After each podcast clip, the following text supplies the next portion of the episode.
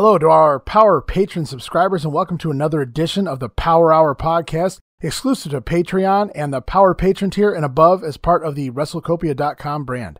I'm your host, Ray Russell, and joining me for another action packed hour is the one, the only Steven Eckstadt. And Steve, it's good to have you back here with me.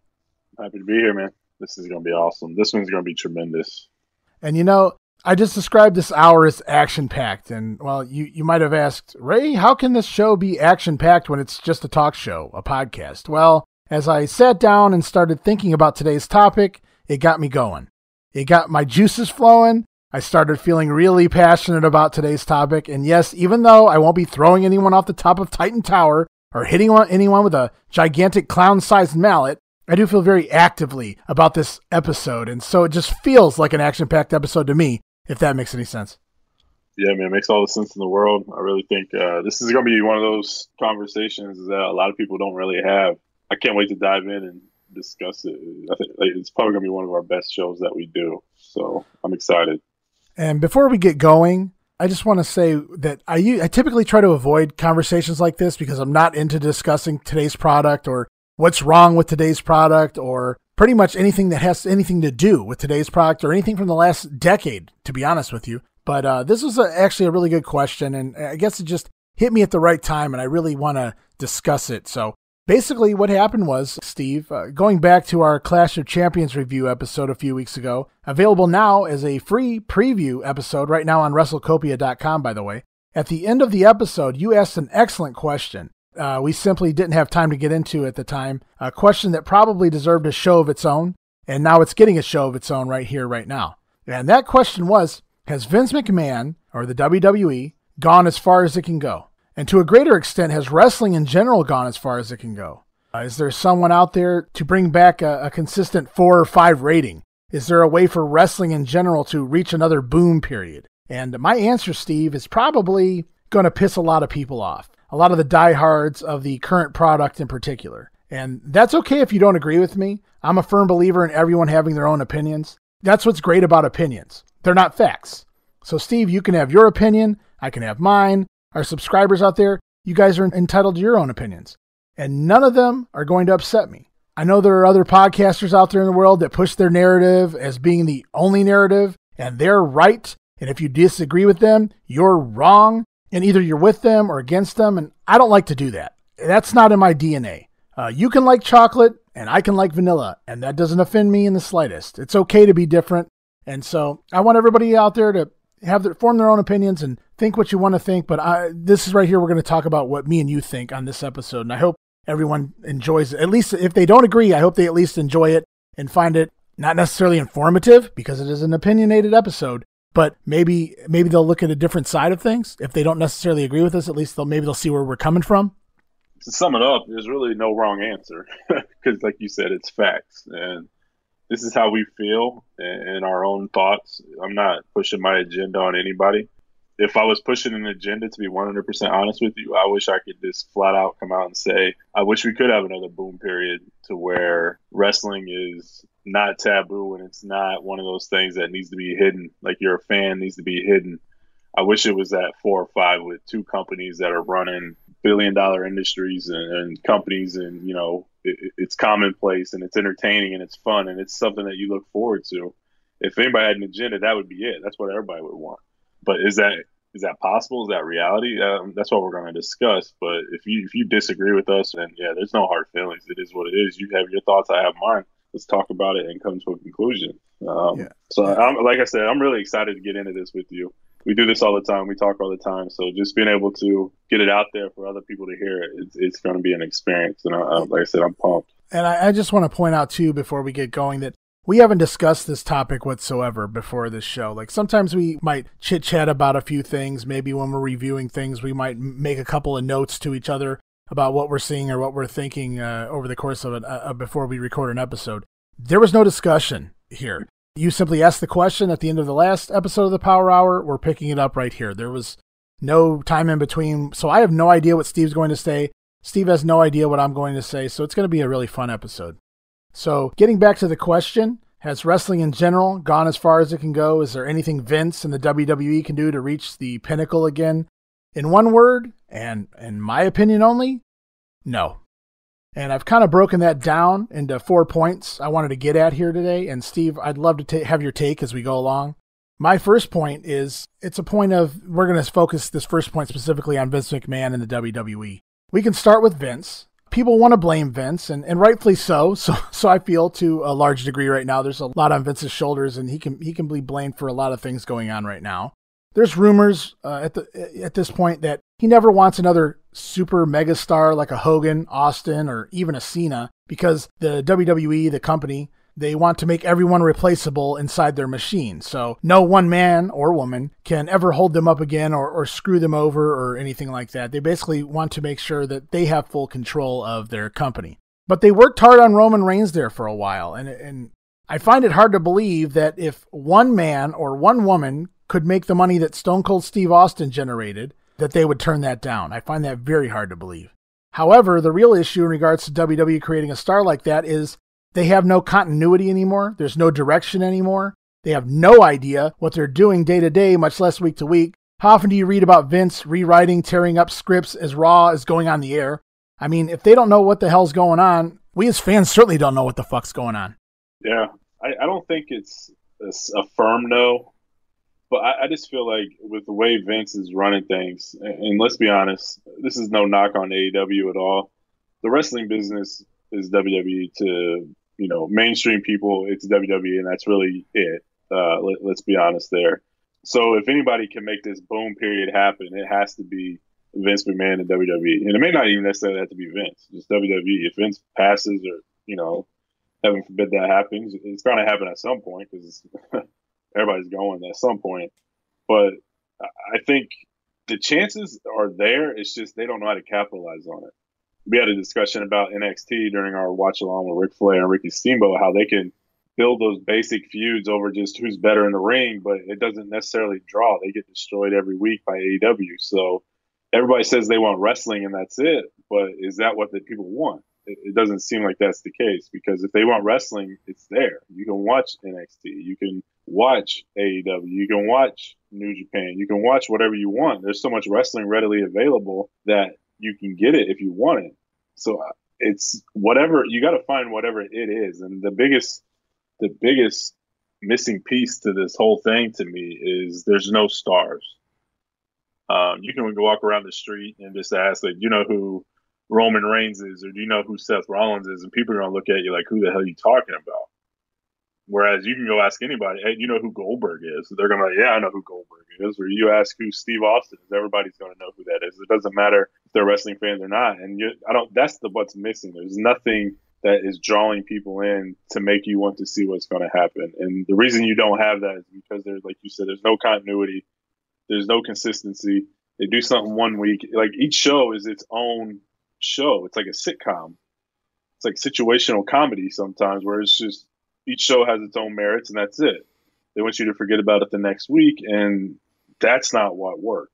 You need storylines and and reasoning behind whatever it is you're trying to sell, and they just don't have that. And I think that's the biggest detriment on a on a high level. NXT has that, but on the Raw SmackDown level, the reason why the ratings are as shitty as they are is because they have no fluid.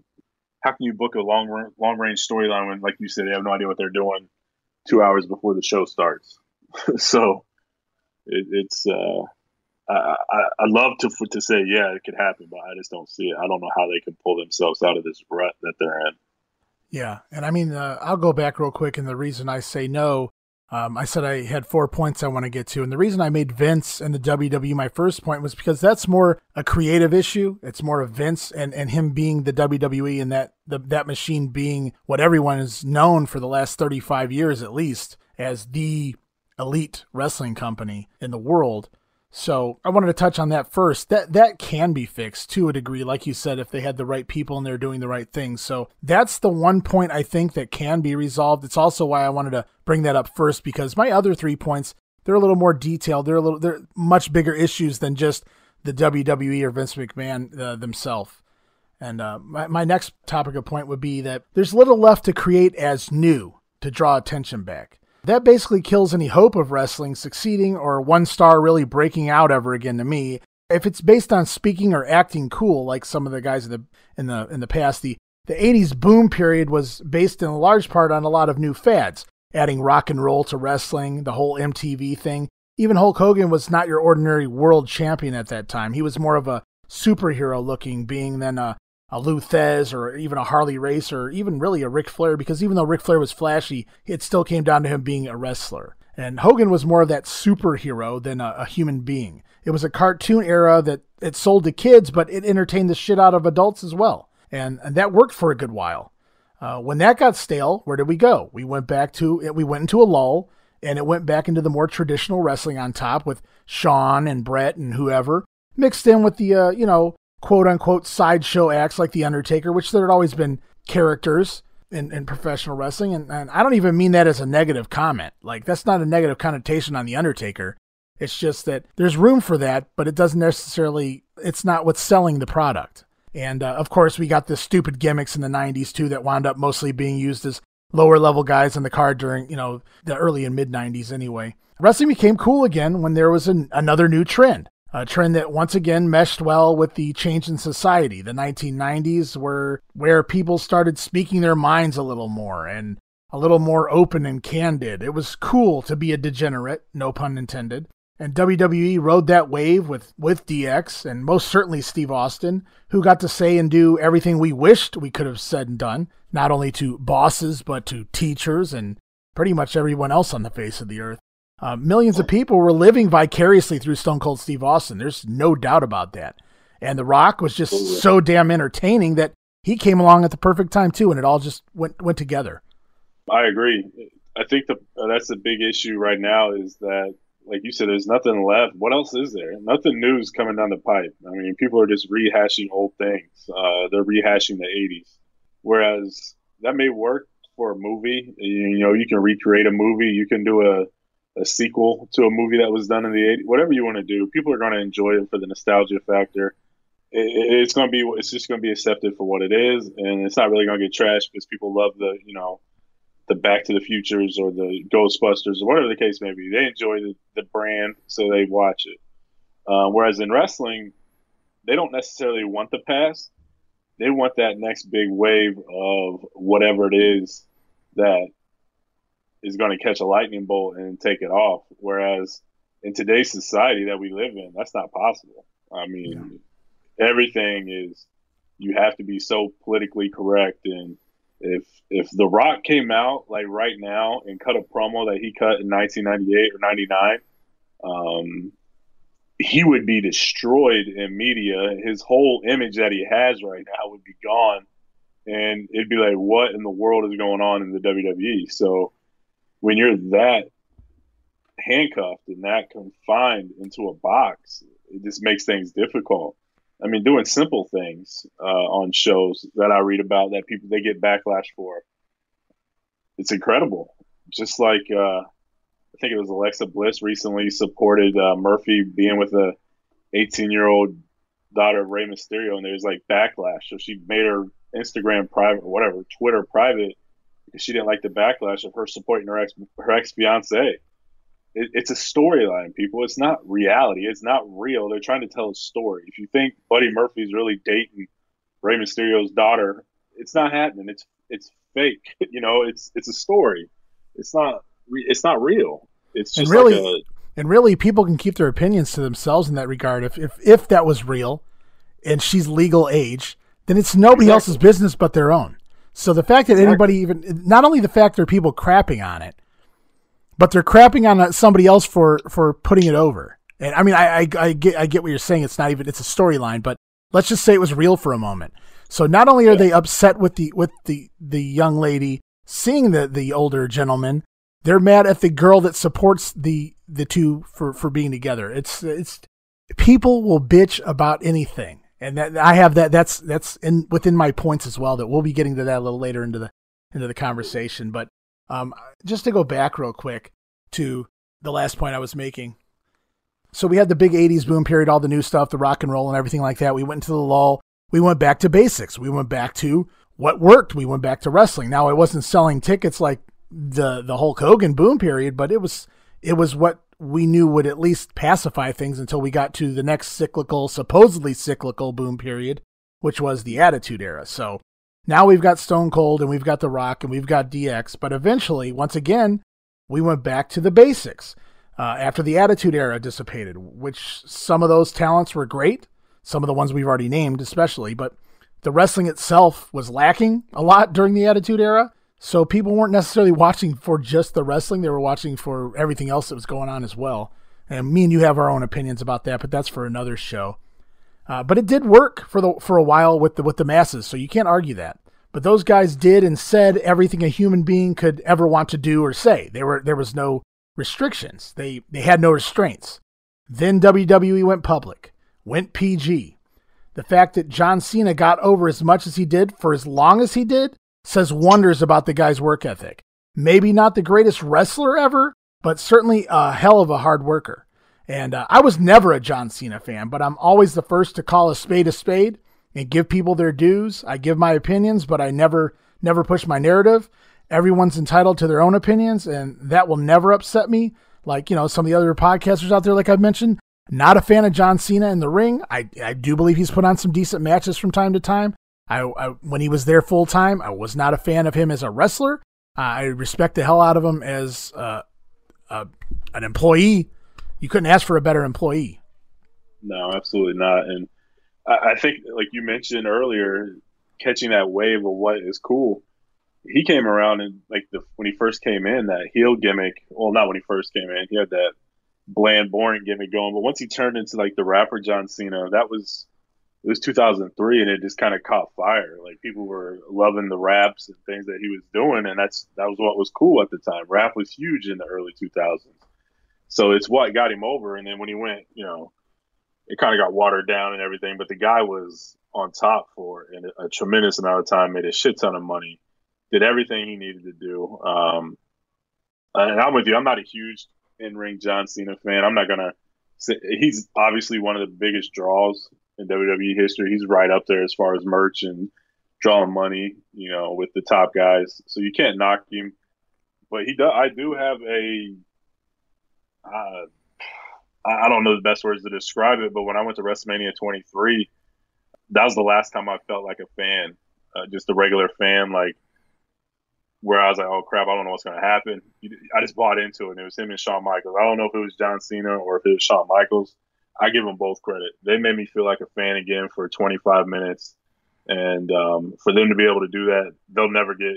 I mean, I'm not a huge fan of Shawn Michaels either, but John Cena will never um, hear any ill will from me just because they're the last ones to be able to do that. So kudos to them. But um, yeah, it's tremendous what he did. And just like like you said, he's like a Hogan. He wasn't the greatest in the ring, but he drew, and that's all that matters.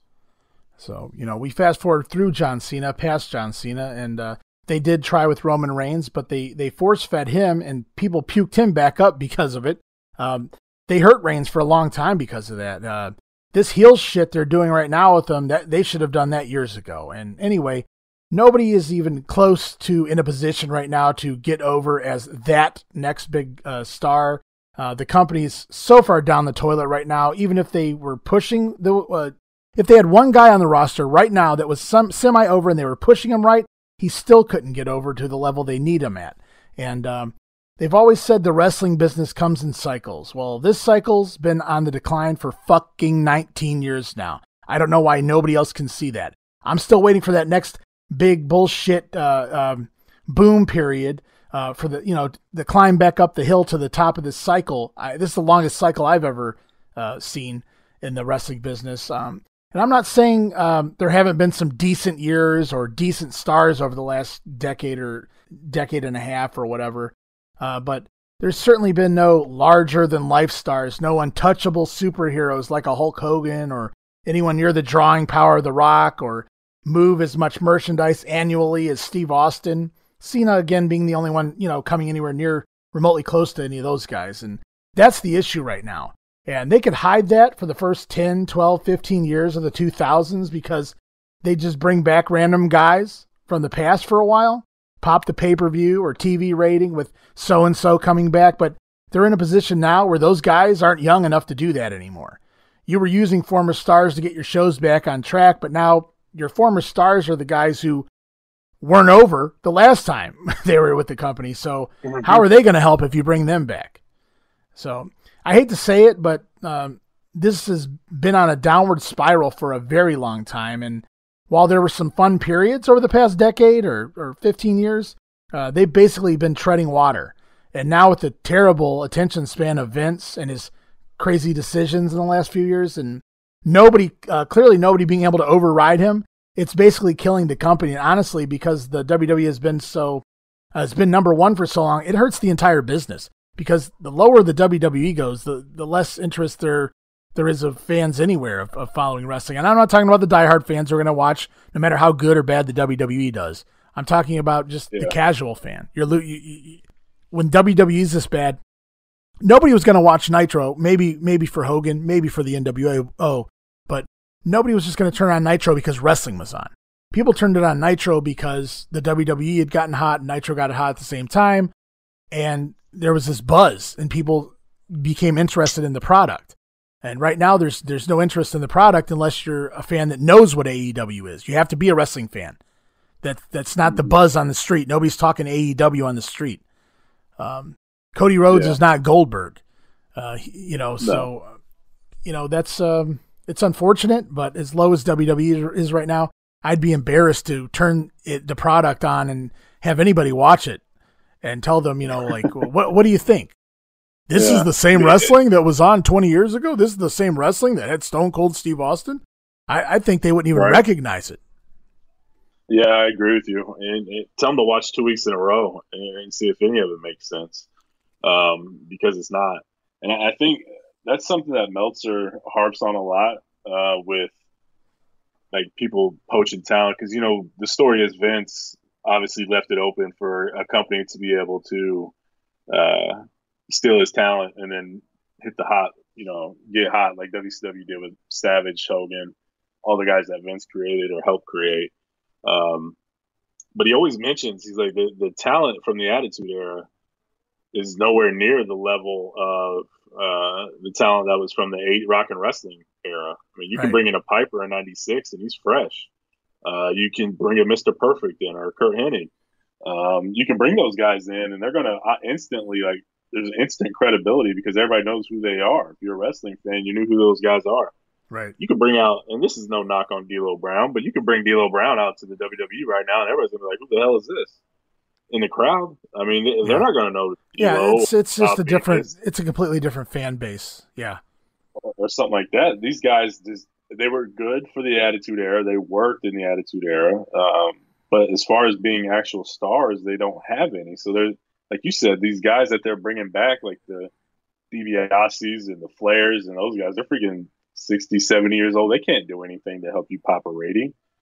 Uh, those guys are gone. So now it's up to you to figure it out.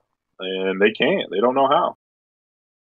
Yeah. Treading water is the perfect analogy for what the WWE is at this day, at yeah. this time. Yeah. And the only reason they're doing so well is, you know, because of business. Uh, all the all the contracts they've signed with with Saudi Arabia and with uh, Fox and with NBCU. Exactly. And uh, it's going to be very interesting. They're going to be hurt. Happens. Yeah, that's hurt, what, what, I was about to say. They're yeah. going to be hurt because NBC, what they laid off thousands of employees, and uh, Disney's about to do the same. Uh, Fox, Fox has already started, uh, so you know it's coming. There's there's not going to be billion dollar TV contracts just waiting. But then no, again, there's a lot of those companies are starting to move over to the streaming now. Mm-hmm. The NBA's in the tank too for completely different reasons. So, you know, everybody said if you could pull a, you know, one one to two million viewers and get that what 0.5 in the demo that you want, you're gonna have business. But man, this this COVID's just messing everybody's shit up, and it's crazy. Yeah. So that'll take me to point number three, and uh, this one is, and this is a, a, a, toughie here for for people out there that just uh, have their own opinions and, and love to voice their own opinions. And number three, my point number three is society as a whole is just absolutely too fucking sensitive now. Um, everything offends someone now, and, and some things rightfully so. I, I get it. Uh, other things, it's just people wanting to feel important by having something to bitch about. Uh, like you said, the people giving Alexa Bliss crap for putting over a storyline involving, you know, Rey Mysterio's daughter and Buddy Murphy. or Murphy or whatever the hell, whatever name he's going by this week. Um, it's uh, for whatever reason, wrestling gets held to a different standard than everything else on the face of the earth that's considered fake. Uh, this is more rhetorical than anything, but I have to ponder this.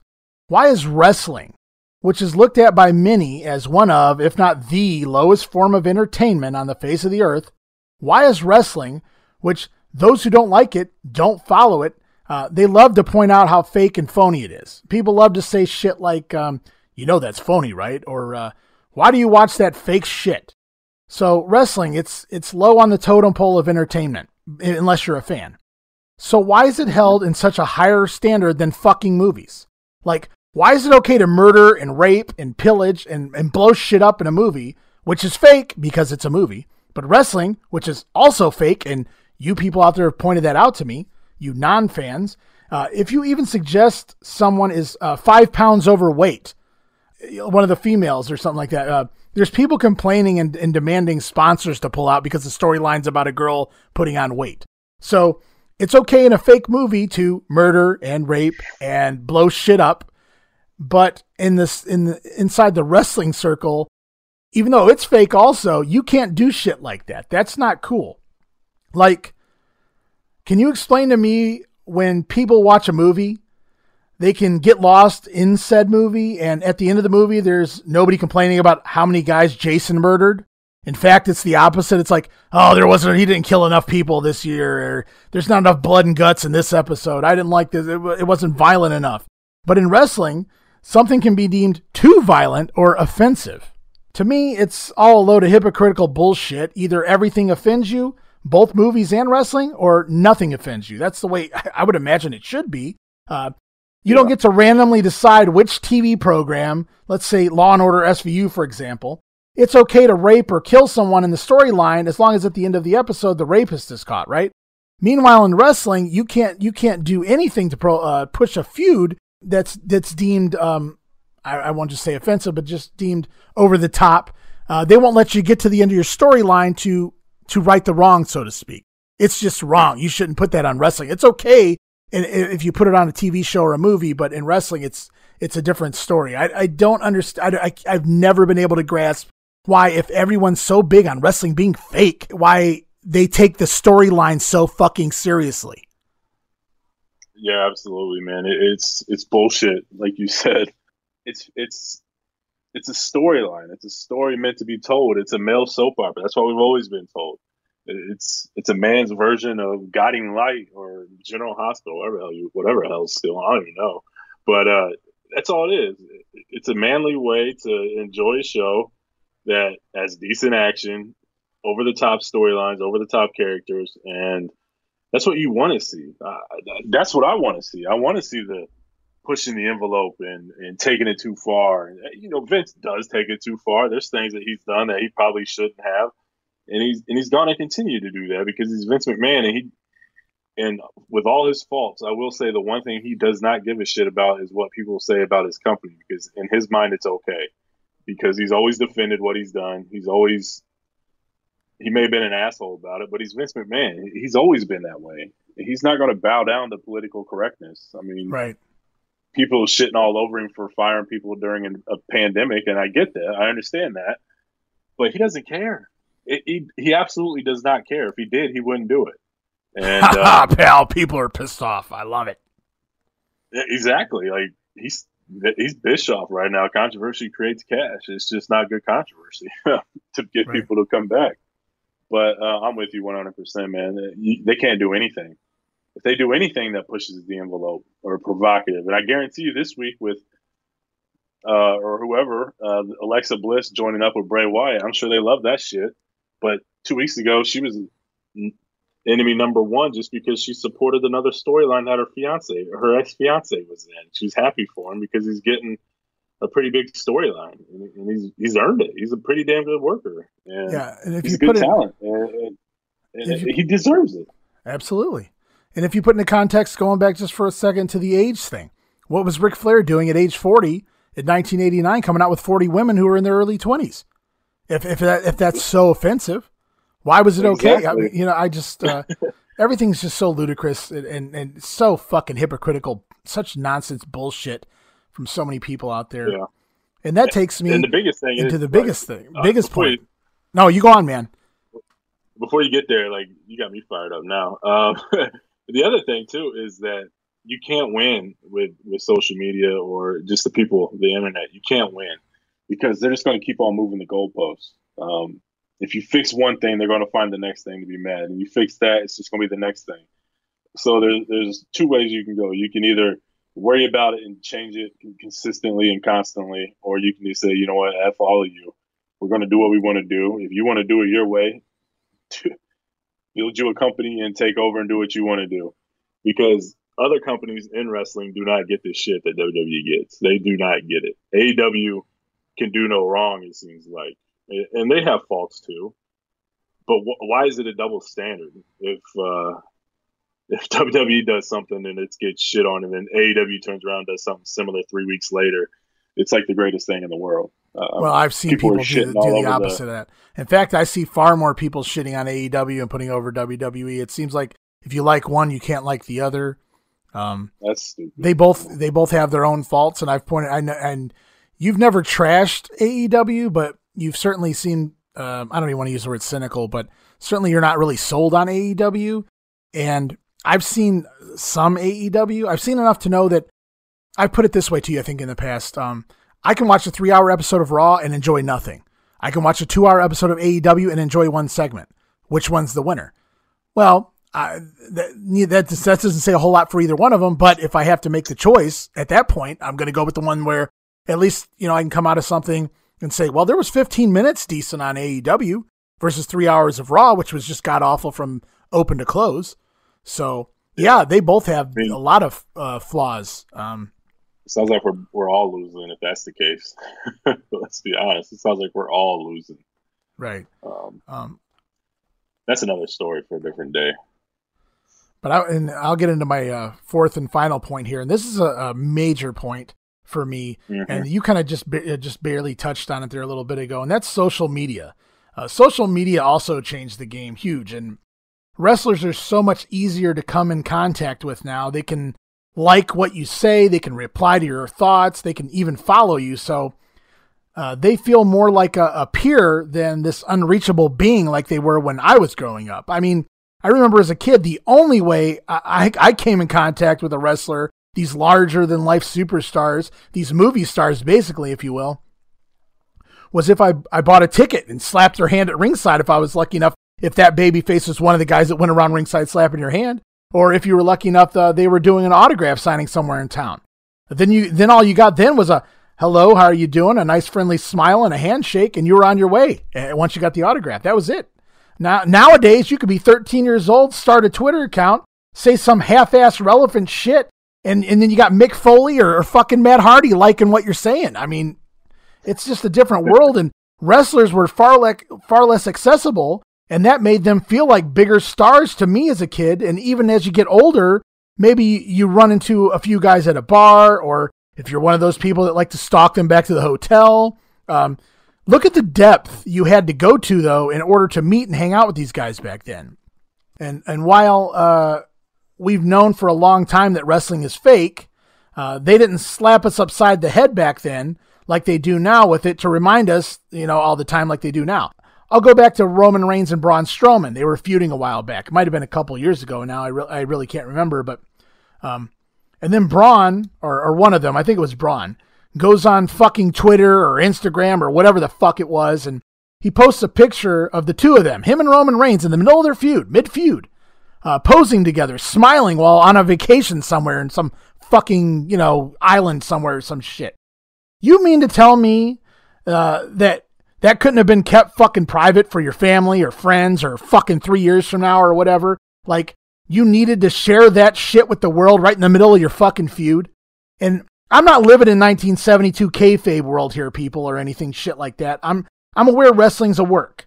I know how things go. Uh, I'm even content with the fact that they're not lying to us and, and saying the shit's real. But as a fan of wrestling, shit like this does the business no favors, and the stars involved, it does them no favors. I know you guys are friends in real life. Uh, congratulations, Roman Reigns and Braun Strowman, on being friends. But do you need to remind us in the middle of your feud that you guys are fucking hanging out, partying at night? Like another uh, uh, example, did Lana really need to go post pictures of her relationship with Rusev during the angle where she was split from Rusev? Uh, it's why do these people do this shit? They're only hurting themselves. And could you imagine? Okay, let's let's let's take a movie uh, situation here. Could you imagine if you're you're sitting there, you're watching fucking Star Wars, and in the middle of a fucking segment, in the middle of a, a scene, uh, fucking dude in the Darth Vader costume takes his shit off to go smoke a cigarette over in the corner with Obi Wan Kenobi in the background of the fucking movie. I mean, it's the same difference, or it's the same difference to me at least. It's I'm I'm trying to suspend my disbelief here, and you're not allowing me to do it. You're hurting yourself, and you're hurting the business. Mm-hmm. Yeah, absolutely, man. One hundred percent. It it kills the thought process. Like you're meaning to tell me for three hours on Monday night, you guys can't stand each other, but the next day y'all gonna go fly to an island or a beach and enjoy um, enjoy a, a, a cocktail and in the beach and enjoy the sunshine, whatever the case may be. Right. Like that's ridiculous. And I don't expect you. We're not stupid. We're, we're I mean, at least we're adults. We're not stupid. Uh, even teenagers these days, they ain't stupid when it comes to wrestling. You can't convince. You can't. You can't be stupid because of the internet. I mean, you exactly. can't be stupid. Uh, you're you, you know people that are uh my, my you know my 12 year old not that he he he he deep dives this hardcore into the internet but um he could learn as much as I knew by age, you know, much older than that, just going on the internet. He can learn anything that took me yeah. 20, 30 years to research. So, mm-hmm. you know, it's uh, remember, it's a different world. And it's so I don't I don't I get it and that, that's just what it is. But at the same time have some decent have some respect for the business. I mean, where what happened to Vince? I mean, you know, in the 80s they tell stories all the time. You know, the the heels ride with the heels and the faces ride with the faces and then they don't want to be seen together. And I know Duggan and what she blew that all to hell. Yeah. And the, and the boys still rode, you know, in the same cars with bad guys. Like Tito mentioned in his book, he always learned more riding with the heels because they could tell you what works on their side and then they could adapt what they're doing on their side and kind of make it better. And that makes sense to me. But even, uh, who was it? Uh, Ole and uh, was it Ole or was it Bill Watts that was real stickler? Like you know, there's a bad guy Watts. locker room. And I'm sure it was. Oh, room, that was uh, that was basically every promoter. But yeah, yeah. definitely uh, Watts fine fired guys if they were caught out. Yes, absolutely. You were not allowed to be seen in the yeah. same place. But that that went for pretty much every territory back in in the day, and that's because they treated wrestling as if it was real. And they I mean, as long as long as you were doing that, then that made absolute sense. But yeah, I, I just want to point out when I when I went off on about these assholes showing all these pictures and things like that.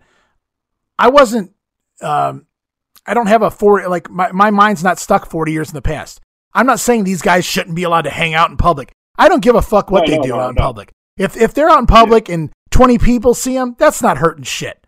Uh, it's posting shit to your Instagram or your Twitter where millions of people are looking. You're just killing it for them. You're, you're, it's not even about the business yeah. to me. You're hurting your fans because they've suspended their disbelief. They're your fans because they enjoy your wrestling, your your your mm-hmm. character, your personality. You're ruining it for their their lives because they turn that in. They're they're interested in your story you're telling on TV, and then you're slapping them in the face.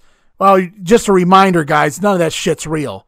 So I just yeah, that's what I was kind of getting at. There is like you want to be able to disbelieve, but then if you just okay, the show's over, then you go to Twitter and they're posting pictures hanging out or or whatever the case may be. And it's just like, how the hell can I buy into this storyline?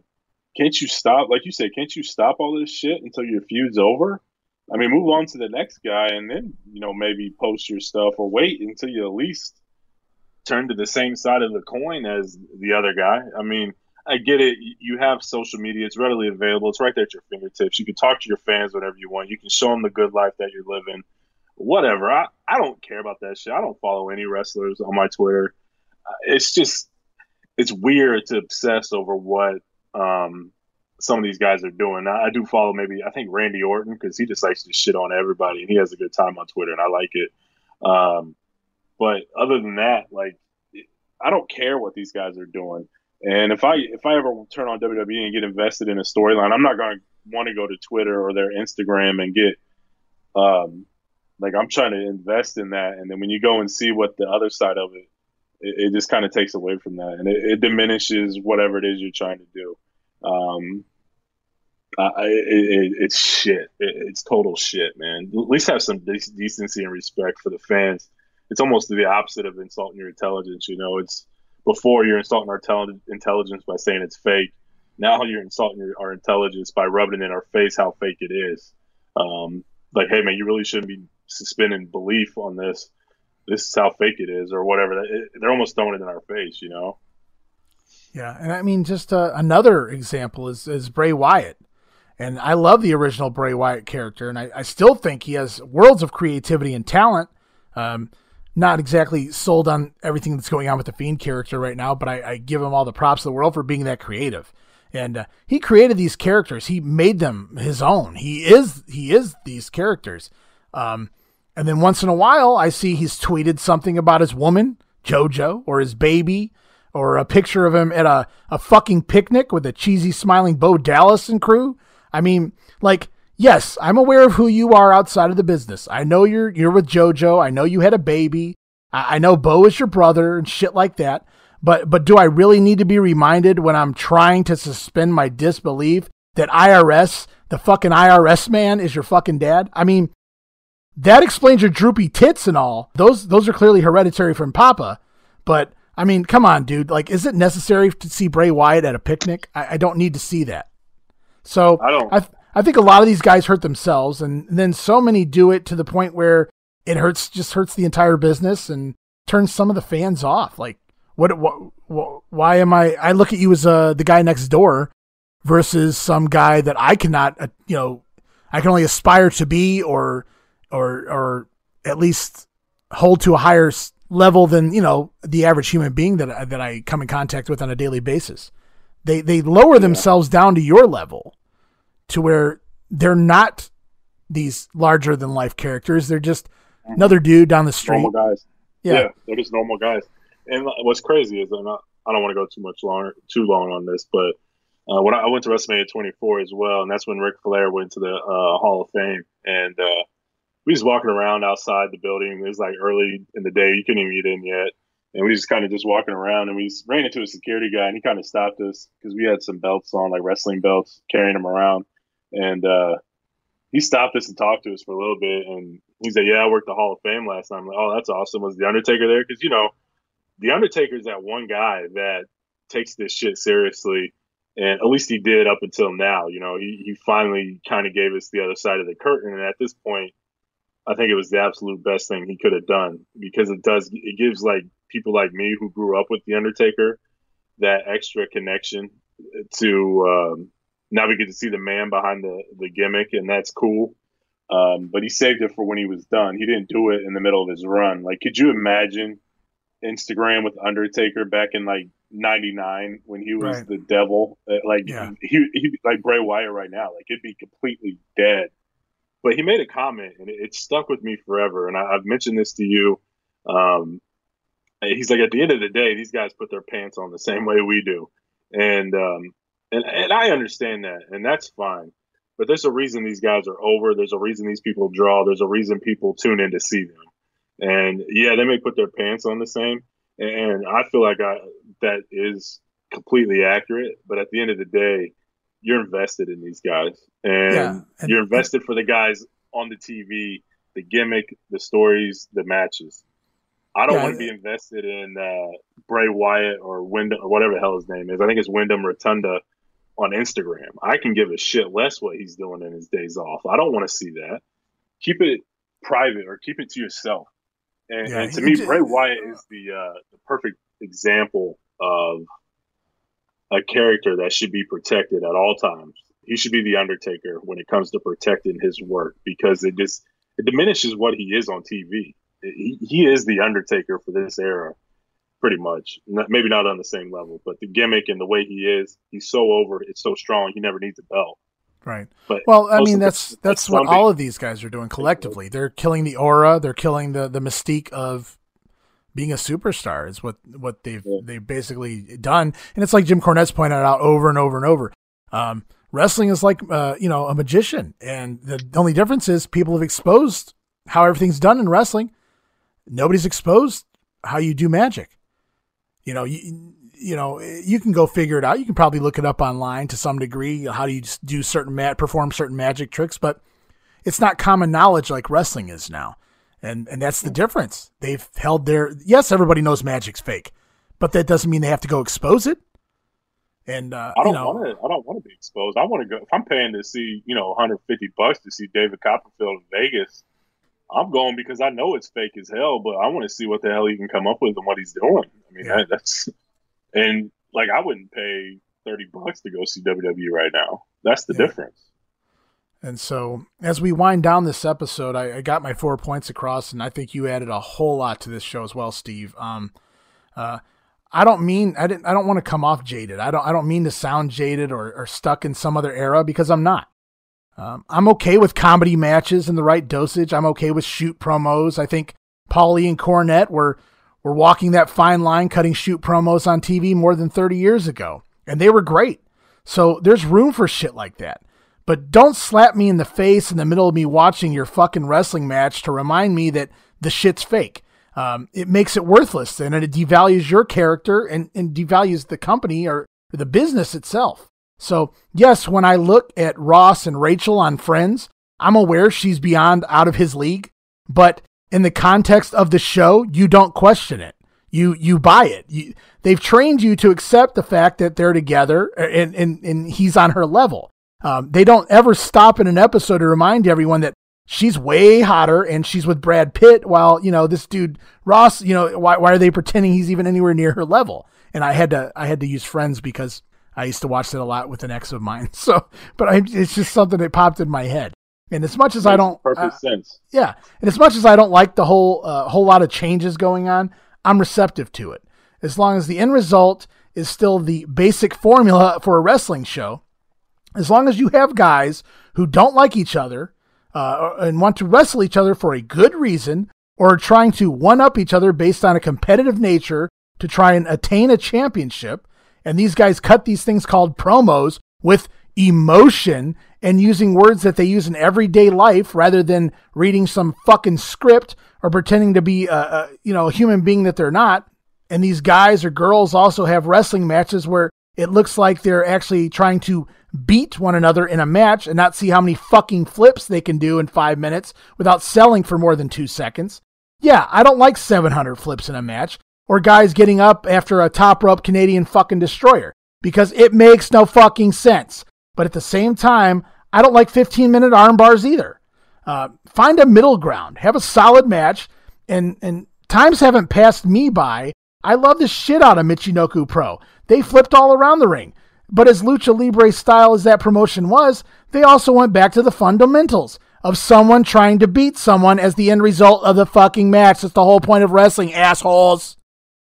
Bruno Sammartino, and I'm not bashing Bruno here, but he didn't have to do shit in the ring, and he did as little as he had to do. And I'm it's not even bashing him. He was a fucking No. he he he his record sells itself. Uh, that dude could raise his hand, and it's on video. I'm not making this shit up. Oh, that dude could raise his hand and have eighteen thousand fucking people shake the damn garden. My Yeah. dad, my dad marveled in the fact, and he told me this story one time when he lived down in Florida. He went to this is back when the Mega Powers had exploded and they were working the house shows. He went to Hogan versus Savage, and he marveled at the fact that for 20 minutes after Hulk Hogan beat Macho Man, uh, he would he, he was he was posing for 20 minutes after the match, and not a fucking person in that arena left. They were glued to watch Hulk Hogan fucking pose. He was cupping his fucking ear, and these people did, you know, they, they were sitting there wa- or standing there t- cheering. I mean, j- just think about that. These are, you know, the, these are not the greatest technical wrestlers in the world. They certainly weren't going and doing flips. I probably saw, you know, as many times as I've been to when I used to go to wrestling in the 80s, 90s, early 2000, I probably saw every relevant superstar live at an event during that period. And I can say I've never experienced pops any bigger than Steve Austin's fucking entrance. I just I just haven't. So Yeah. again, It's it's a, it's an entrance. Bruno raises his hand. Hogan cups his ear. Steve Austin walks out, and they get this fucking uh, response that's just unbelievable. These guys now do 900 fucking flippies And, and sometimes even that doesn't get over. Uh, there's nothing wrong with flippies. They look cool. Uh, but when you do 20 in a row, I don't give a fuck anymore.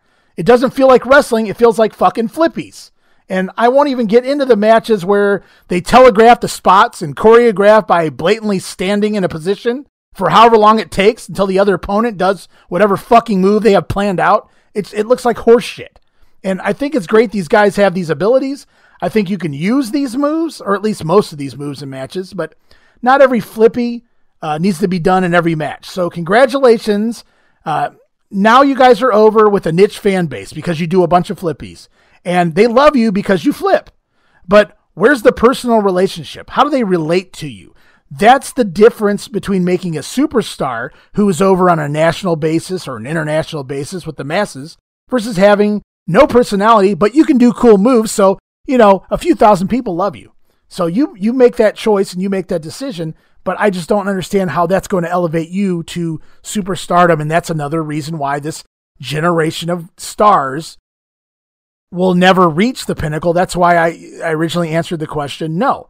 There's also things that simply hurt your stock, whether it's being too attainable, like I mentioned, or being able to not being able to break out due to the world as it stands now because you're too offensive on the mic. But then again, you know, there was a guy making money flipping people with his dick. So uh, who's to say what's offensive, I guess? yeah, man, it, it, it's incredible. I had this conversation a lot with some friends at work, and I'm just like, there's guys, you know, I, I, I'm, I'll be the first to say that ladder match. I don't even know what pay per view is that for AEW, but the ladder match between um, Pentagon, Rey Fénix, and the Young Bucks uh, was incredible. It, was probably the greatest ladder match I've ever seen live when I watched it initially, and then I watched it the next day because I thought, man, that was so awesome. But now I'm, I could see it. I was looking at it through the eyes of, okay, I already know what's coming, and you could clearly tell where all the spots were spotted out and planned out, and they had it mapped out completely. And like you said, they was just working to get to the next spot, and um, it's very blatant. It's very obviously very obvious. So live, it was awesome. After the fact, not so much. But I can go back and I'm not a huge fan of 70s wrestling. I respect the hell out of what those guys did, and uh, they, they were amazing at being. Some of them are over like through the roof. But there's a match on the network. I don't even know if it's still on there, but between Bruno and George Steele, and I go to this all the time because I watched it and I'm like, I don't watch this stuff. And it was 10 to 12 minutes. And all they did was punch and kick. And when Bruno landed a right hand on the top of George Steele's dome, the whole crowd erupted. He didn't have to do anything else except throw a right hand at George Steele, and that place of 18,000 people, like you mentioned, went batshit crazy as if he just did the greatest thing they've ever saw. And, and when he walked out of the cage to end the match, the pop is louder than anything anyone in the last 15 years has received, hands down. And he did absolutely nothing. And like you said, there's no knock on Bruno, but sign me up for that gig. I wish I could be that over where all I had to do was throw a few right hands, throw him into the cage, and then walk out the door. And I'm going to get the loudest eruption in, you know, in, in, history sometimes. Sign me up for that job. I'd much rather do that.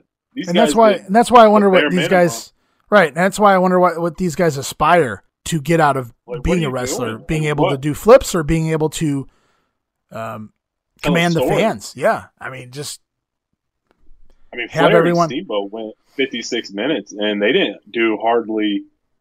I mean, for for 89, they did stuff like that was crazy, but it was the basic basic wrestling moves, suplexes, rest holds that made you look busy. I mean, they didn't do anything over the top ridiculous, but it's one of the greatest matches of all time, and they did just a, not even it's not it's saying it's a basic wrestling match is a discredit to how good it really is.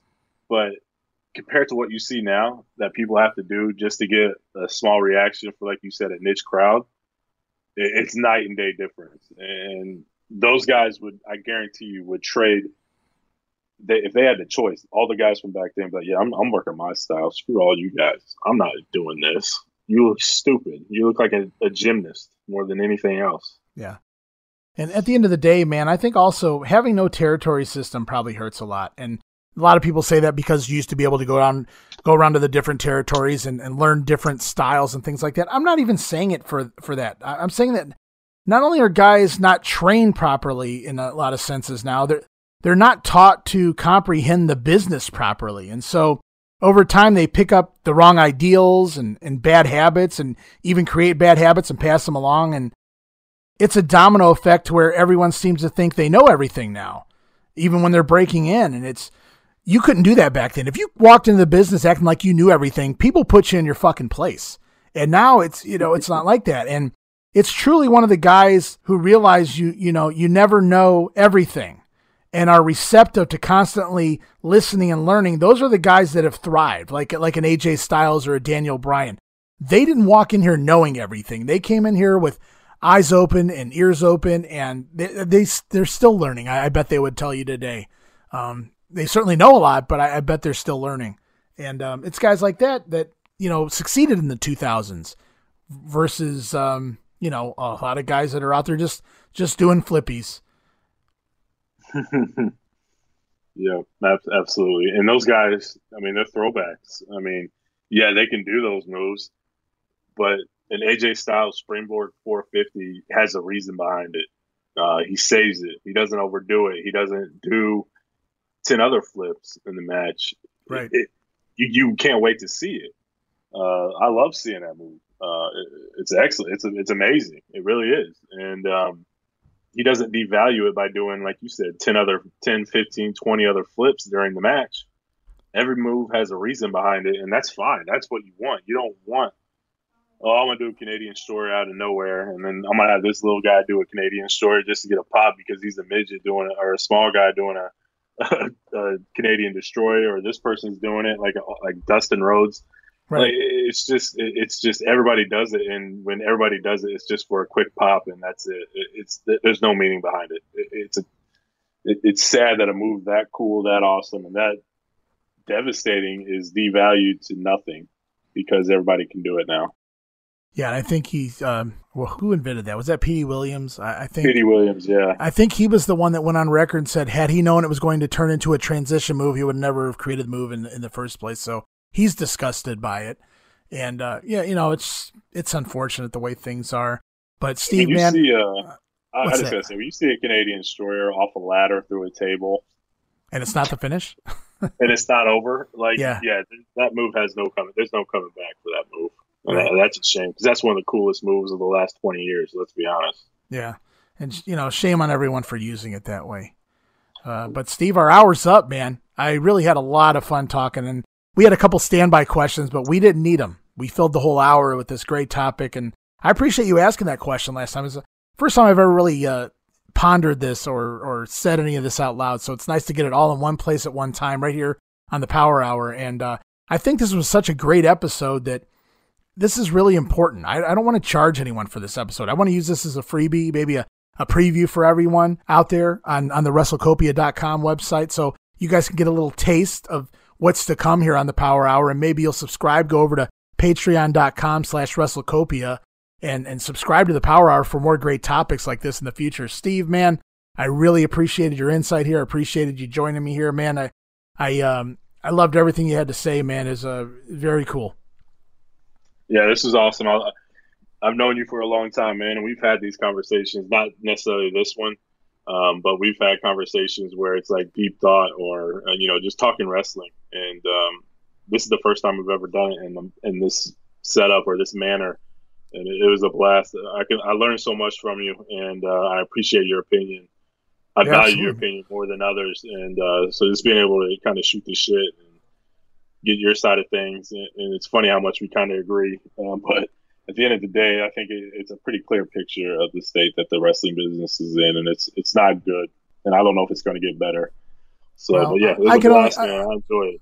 I can only say this: Do I think things are going to turn around?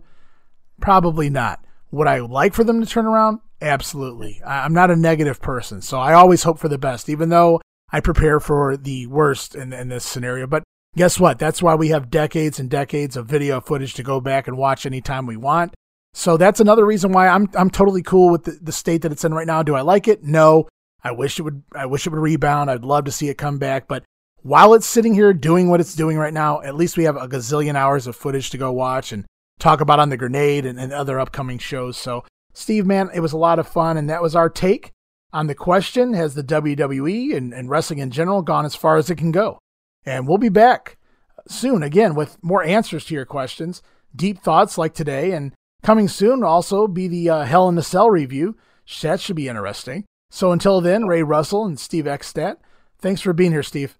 Uh, it, was, it, was, a blast. Hopefully, we don't have any, you know, shitty red lights that takes away from an entire match this year. So, uh, yeah, looking forward to it, I guess. Thanks, you guys, for uh, listening to another edition of the Power Hour, and we'll see you guys later.